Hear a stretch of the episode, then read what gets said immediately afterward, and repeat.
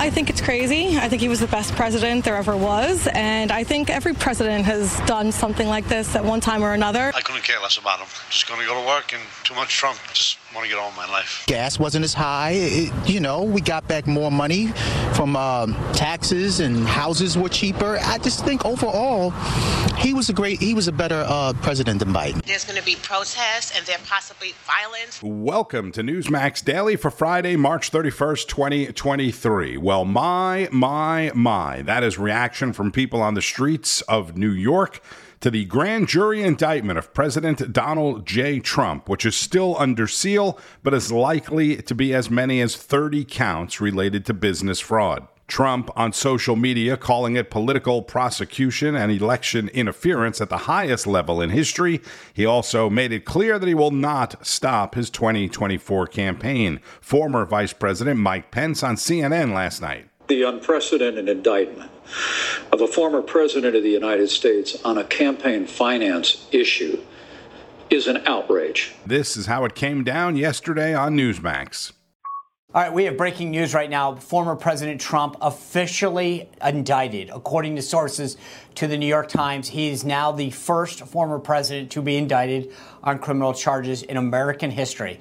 This is obviously in relation to this so called hush money payment to the adult film actress Stephanie Clifford, known as Stormy Daniels. This all predates that uh, 2016 campaign. Uh, the Manhattan jury voted to indict Trump. We know that now. Uh, obviously, a lot still unknown as far as how this would all go down. All go down. Uh, the relationship that would occur and how this, uh, what, what will happen next. Uh, there's obviously a lot that's going to have to be worked out now. Uh, there had been a lot of speculation what this would what this would mean because the grand jury had been told that it would be out for 30 days. Trump had said in, in the last little while that he was excited that the grand jury uh, had had not acted. Bring you a few meant that he had had a lot of uh, faith in the grand jury process and in this particular grand jury. Uh, I actually asked some of the guests the other day whether or not that was a bit premature. One of them actually said that that might be a, the case. I talked to, to uh, Professor Alan Dershowitz.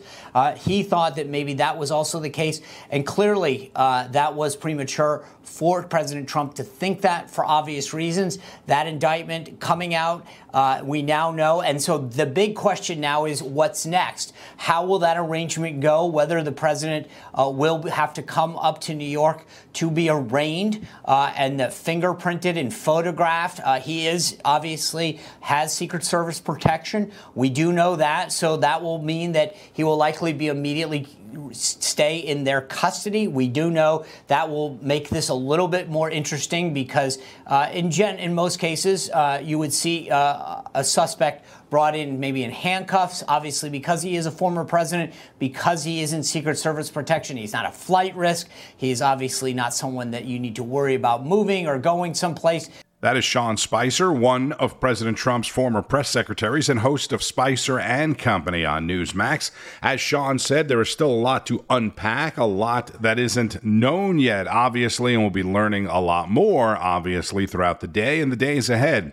And Sean said this marks the first time in U.S. history that a former president will face criminal charges. Now, think about that 246 years 44 other presidencies, and none have ever been arrested and charged, assuming that that does happen next week. Trump's defense attorney, Joe Tacopina, telling Greg Kelly he may be arraigned on Tuesday or Wednesday. He'll be working with the grand jury on details of that. Greg also spoke with Alina Habba, another attorney on the Trump legal team. So, Alina Habba, um, about a dozen years ago or so, I personally was investigated by the district attorney of New York, of Manhattan, of New York County. And uh, it was about a two or three week investigation. And during that time, you know what I did? I didn't say anything about the district attorney.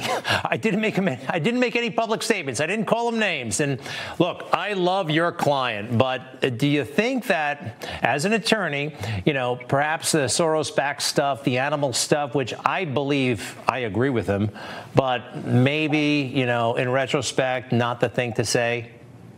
I guess if your question is implying whether this in some regard happened because Donald Trump made public statements about the DA, Greg, I can't agree with that. I think Donald Trump is different than you or I. Donald Trump is a candidate for presidency, as you know. Um, he is a former president, and I think what he did was get ahead of something he heard and now we now know was coming. Um, DA Bragg and a lot of these politicians, they're just different. They're taking things to a level that we've never seen, and it's very frightening time. Um, do I like name calling in general? No. Um, but I think that the president is who he is, and part of that relates to a lot of American people. It's part of why he was president because he doesn't work for politicians and he only works for the American people. And um, and I think that shows when he's upset and when he loves this country so much. I, I said uh, on another show a couple days ago that if you love something, you get angry, and he loves this country. And if he didn't, he wouldn't be upset, and you wouldn't see those kinds of reactions and um, and and the things that he he calls out. Frankly, again, that's Alina Habba, one of Donald Trump's attorneys, former acting U.S. Attorney General Matt Whitaker talked about how an arrest of the president may go down and how unprecedented this is. Well, obviously, and this is going to be a highly negotiated situation between the president, the lawyers, the Secret Service, uh, and, and, everyone involved. I, I, obviously, there is a way to handle this uh, to make sure that you know that no one's put at risk, including the former president. And uh, but at the same time, you know, this is a, this is a moment that I think is one of the darkest days in American history. You know, we have had a president that since he came down the escalator in 2015 has been persecuted by the deep state, by the prosecutorial uh, careers. Uh, we have just had people that would uh, suffer from Trump derangement syndrome that want to get him at any cost and get him off the national stage because he's that dangerous, Greg, to you know their uh, their worldview and their way that they think America should run. Uh, and this, I know, makes President Trump fight even harder. You know, Elena and I were together a couple weeks ago on a flight back and forth to my home state of Iowa, and you know, it just the president is indefatigable uh, in how he does these types of things. And he's going to fight, and I know that everybody around him is going to fight on his behalf. But mm. you know, I just think that this was unnecessary for uh, America and for our future. So that's some legal perspective from former acting U.S. Attorney General Matt Whitaker on Greg Kelly reports. Longtime political advisor Dick Morris, an advisor to Donald Trump, has his own show on Sunday afternoons at 1 o'clock Eastern. Dick Morris Democracy, breaking down the top political news. And you can bet this Sunday's show will be a very good one. And Lara Trump, a regular contributor to Newsmax, joined Rob Schmitt to speak about the indictment of her father in law. Good to have you on tonight. I think you're probably about as shocked as we were when this news came in just after 5 o'clock. Um, your thoughts? Well, I'd like to say I'm shocked. I'd like to say I'm surprised, but unfortunately, Rob, I don't think anyone is because you go to a liberal bastion like New York City, and no surprise that you could, as you just explained it, indict a ham sandwich. So, yes, their hatred for Donald Trump obviously overtook their love for America, our constitutional republic, our rule of law, our equal system of law and justice under the law. And um, obviously, here we are. And I think anyone looking at this can clearly see that this is not about a prosecution. It is about, of course, a persecution of a man who they never liked, who people, not just on the left in America, but in the establishment in America, never liked. They didn't like that a billionaire businessman from New York City, Donald Trump, could come in with no political backing, with no political experience, not need lobbyists, not need special interest groups, not need that establishment, and yet he could become president of the United States. He could expose all of them. They've hated yep. him from day one. And this district attorney's office, by the way, has combed through 11 million documents in search of any crime they could find to pin to Donald Trump to ultimately take him down. Im- this imagine, is the one they had to come back right. to. It is disgraceful. Imagine what they could do if they combed through 11 million Joe Biden documents. Yes. Imagine what they would find if they went through 11 million Nancy Pelosi documents. I, I just said it. I mean, anybody with their eyes open, I don't care what your politics are is fully aware that the man sitting in the White House right now has been using his position in government as a business for quite a long time, using his son as a bagman to engage in corrupt behavior and influence peddling. It is as obvious as it gets. And on that note, thank you, Rob Schmitt. President Biden has missed this week's deadline set by House Oversight Committee Chair James Comer to clarify a $1.3 million payment from China to members of his family. Congressman Comer on John Bachman now. Is there any way to hold him to account to this deadline, or are they going to keep stonewalling? Well, they're going to obviously keep stonewalling. The problem is we're getting bank records, and they never dreamed we would get bank records. Uh, we also have access and have staff in as we speak looking at the bank violations. So there are two different things here. There are the bank records and the bank violations. The Biden attorneys tried to block us from both. We have access to to both now. Uh, they're not going to be able to come up with a good explanation for why this family and so many members of the family took millions and millions of dollars from the Chinese Communist Party. Now, the one statement they've already issued, they said, well, that first uh, one million plus that was divided up between three or four Biden family members. That went for seed capital. Uh, I don't believe that will turn out to be an accurate statement. We haven't found a, a legitimate business that the Bidens were involved in. So, uh, you know, stay tuned. We're getting information in as we speak, and I think that the American people are finally going to be given the truth and have actual facts as to the extent to which the Biden family were influence peddling. So you guys are seeing this information, but we still get the denials from the White House and President Biden. Let's just take a look. Hunter Biden's business associate sent over a million dollars to three of your family members. Any reaction to that report? Not true. and he says it's not true. And, and you're telling us right now you have hard evidence that would prove otherwise.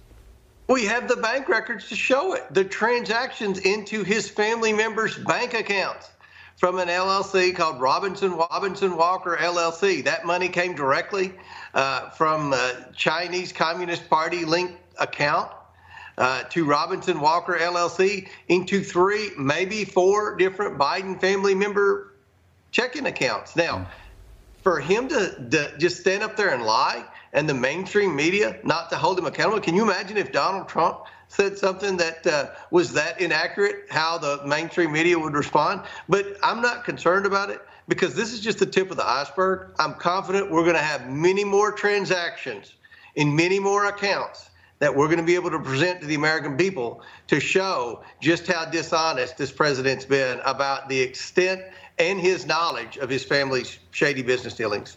That's Kentucky Congressman James Comer, chairman of the House Oversight and Accountability Committee on John Bachman Now, which airs weekdays at noon Eastern. And as I've always said, a great way to catch up on the news during your lunch hour.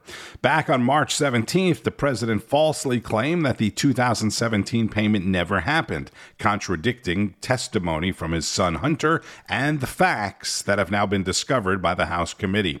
Today, the president is actually turning his attention to the American people. He will visit storm ravaged Rolling Fork, Mississippi, along with the First Lady. At least 25 people were killed in western Mississippi as a result of tornadoes over the weekend.